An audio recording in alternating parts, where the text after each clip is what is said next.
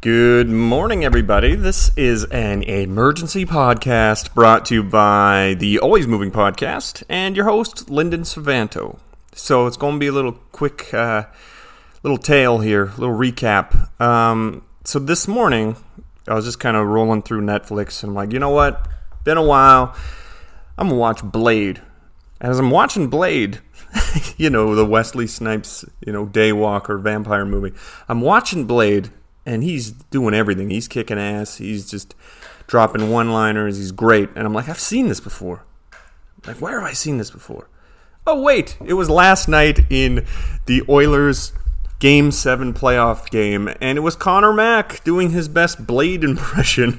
a man of all, a jack of all trades. Um, a uh, He just stood out amongst everybody else. It was a, uh, an amazing game. Uh, I'm not an Oilers fan but there's always going to be this tie to the Oilers. Obviously, it's the closest city to where I live, so it's kind of like my hometown team. Um, almost all my friends are Oilers fans, and when playoffs, when playoff hockey is good in Edmonton, it's such a, a nice buzz in the city throughout. Everyone gets excited, so I hope they make a deep run for uh, my Oiler fan friends. Um, so tonight will be the hopefully the Calgary Flames win, and then it's going to be a Battle of Alberta playoff series, which will be insane. And there will be people driving up and down between these two cities, uh, talking smack and what have you. So hopefully the Flames win. But uh, last night's game was. I had money on it, so my friend Rob and I we bet money on different aspects of the game and stuff. But it, it was such a a nervous game but I've never seen a team just dominate the whole time where I was completely not confident that they would pull it off in the end because it was almost 100% Oilers on attack. It just seemed like it was always Oilers were threatening and then the Kings would just come the other way and it just seemed like one of those games where once the Oilers were up one nothing and they just couldn't score, they couldn't score anything else. They had all these chances. They'd missed the net or Jonathan Quick played really well, the LA Kings goalie. But uh, it just seemed like one of those games where it's like you throw a thousand heavy punches and they land, and then the other team just lands one counter and, and you lose. And the whole time I was watching, I'm like, I was talking to Rob about this too during the game. Like, man, it has got to be stressful to be an Oilers fan because I have no faith in Mike Smith. I know he's he's been playing well. He got a shutout last night, but it just watching it, it just felt like he could just get scored on at any opportunity. He just there's something shaky about him that I don't like, and if I was an Oilers fan, I just would not trust it whatsoever. Um, plus, he runs out of the or he skates out of the crease to play the puck all the time, and it's like I went to an Oilers game a couple years ago, like a year or two ago or something, and he came out to play the puck, just passed it straight to the other team, empty net, and uh, it just felt like some stupid play like that was going to happen, or he was going to let some you know fluttering pup, uh, fluttering puck just kind of go right by him. And uh, I tell you, Oilers fans, you've got some you've got some great young talent, but uh, Mike Smith stresses me out, and I'm not even a fan. But um, the game itself was it was great. It was very fast paced. The crowd in Edmonton was amazing. I saw all these posts of friends who were at the game or uh, outside. I think they call it the Ice Plaza. I could be dead wrong, but uh, where everybody watches the game on the screens and hangs out. You see it at all the sporting events now, like uh, Jurassic Park for the Raptors and stuff in Toronto. Um, but the atmosphere was amazing, and you know, Edmonton's my city that I basically grew up in, so it's it's great to see them finally make it out of the first round and um, hopefully take that momentum going forward. Because um, I cheer for the Bruins. Bruins got eliminated. Um, and then the Maple Leafs got eliminated too. And as much as the Oilers fans would laugh, I think it would have been amazing if the finals would have been the Leafs versus the Oilers, and it's just McDavid versus Matthews. But that did not work out because Leafs gone Leaf. right, gang? Leafs gone Leaf. Um, but yeah, it was such a great game. It was very physical. Connor was doing everything, playing defense. He's throwing the body. I don't watch, admittedly, I don't watch a lot of Oilers hockey. I don't know if Connor hits that much, but he was throwing the body around. I was liking it.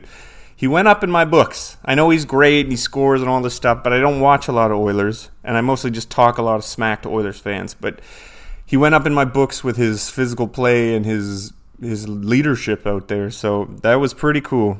It was a it was a great game. I'm glad the Oilers won. That Kings team had no business being in a game 7 and I remember during the broadcast that I was watching the commentator was like this game should be 7 nothing, 10 nothing, but it was one of those games. It was just so I couldn't imagine being in the in the arena because there had to have been this palpable sense of just nervousness, this anxiety going around because, like I said, Mike Smith, even with the shutout and even with the good games, I just don't. I don't have a lot of faith in him. It's weird. He does well, but I think maybe it's his style or whatnot, but he scares me. so going into the next round, hopefully against Calgary, um, they need Mike Smith to uh, keep it up, I guess but don't like it. don't, don't love it. Um, hopefully, Leon Draisaitl will be healthy. I heard I heard something with his foot, or he's injured somehow. But he was out there. He's doing well, but he's clearly not the player that he normally is. So hopefully, he uh, rests up, and uh, we see how this goes. But I just wanted to kind of give a shout out to uh, all my Oiler fans out there. Great job, good game, good luck. Um, Craig Fisher, my guy. You always make these these bets on these Oilers games. Hopefully, you did well yesterday. You just know. Craig knows. If you need a betting advice, talk to Craig. Um, but it's great, and it was. I was. I think what I loved the most was just seeing the atmosphere of the stadium and uh, the people of Edmonton. You know, it's been uh, it's been better in recent years, they haven't had much playoff success, but there was that long drought after the 06 Cup run. Um, Edmonton just deserves to have a team at least go semi far. Not necessarily even win, but like make some noise in the playoffs and go uh, go into the offseason with some optimism because normally it's like, oh, we choked, we choked again, oh, we choked again which is what Leafs fans are to have to deal with all morning and the rest of the the month and everything. So, yeah, so congrats to the Edmonton Oilers making it out of the first round against a uh, much weaker Kings team. Um, shouldn't have been that way, I feel like, but it is what it is, and you made it out, and you. Uh, it was a test. I guess that was a nice test. It's a veteran team. Dustin Brown, I think, retired after the game, and they've won multiple cups in the last what 15 years or so. So it was a good test for the Oilers, and I hope uh, they take it going forward. And now that the Bruins are out, Leafs are out, I live in Tampa, but they've won twice in a row, so I kind of want to see a new team.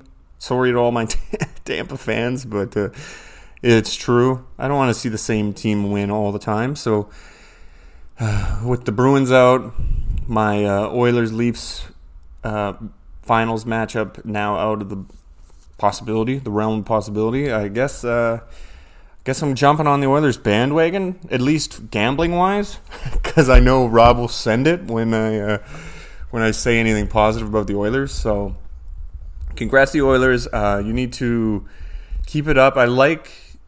Again, I don't watch a lot of Oiler hockey, but Evander Kane, very controversial guy, not a very great guy from everything I've heard in the stories, but he's a great addition to the team. I think he's um, he he kind of provides this aspect to the Oilers that I noticed yesterday is that they want to just do this fancy highlight play, and sometimes you just have to shoot.